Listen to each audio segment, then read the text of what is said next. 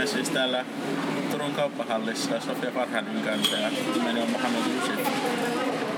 Ja lähdimme tänään sitten tänne kauppahalliin käymään ja katsomaan kauppahallin maisemia ja vähän ympärille ja seurata sitä, millaista tunnelmaa täällä on. Sofia Farhan, mitä tämä kauppahalli merkitsee sinulle? Mitä se tuo sinulle mieleen? Mm, mä muistettiin, kun olin Irakissa, pohjoisessa. Siellä on ihan sama paikka. kaupunki nimi Holler. Olen asunut siellä melkein kolme vuotta.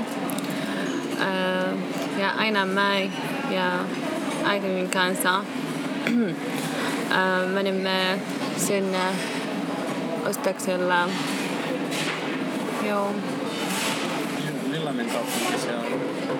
Ää, vanha kaupunki. Sama tyyppi um, Porvo. Samannäköinen kuin Porvo. Joo. Meillä se on sitten Arvoisat asiakkaat, suljemme 15 minuutin kuluttua. Tervetuloa uudelleen. Dear customers, we will be closing in Nyt on kota.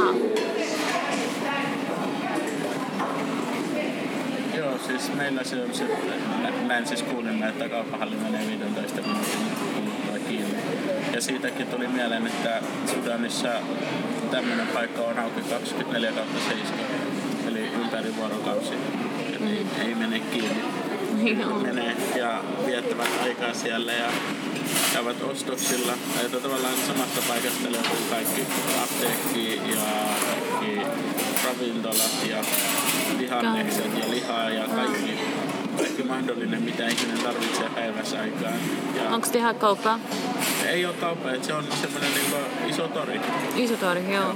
Iso tori, Joo. missä on niin kuin, missä sä näet tosi monta sukupolvea. Mm. Eli tavallaan siellä on niitä 80 ja ylöspäin ja sitten on niitä 13, 12 ja 10-vuotiaita ihmisiä. Onko siellä, onko siellä äh, turistajat voi olla? Mitä? Turistajat. Turisteja? On siis. Turistejakin on jonkin verran, ne käy, mm. mutta ne käy yleensä ilta-aikaan, mm-hmm. koska päivällä on niin kuuma. On, joo, sama kuin Irakissa. Joo. Joo. Mutta siellä on niin paljon turisteja. Joo. Joo, kesän aikana. Mutta on kyllä kiva paikka tämä täällä On. Turun kauppahalli.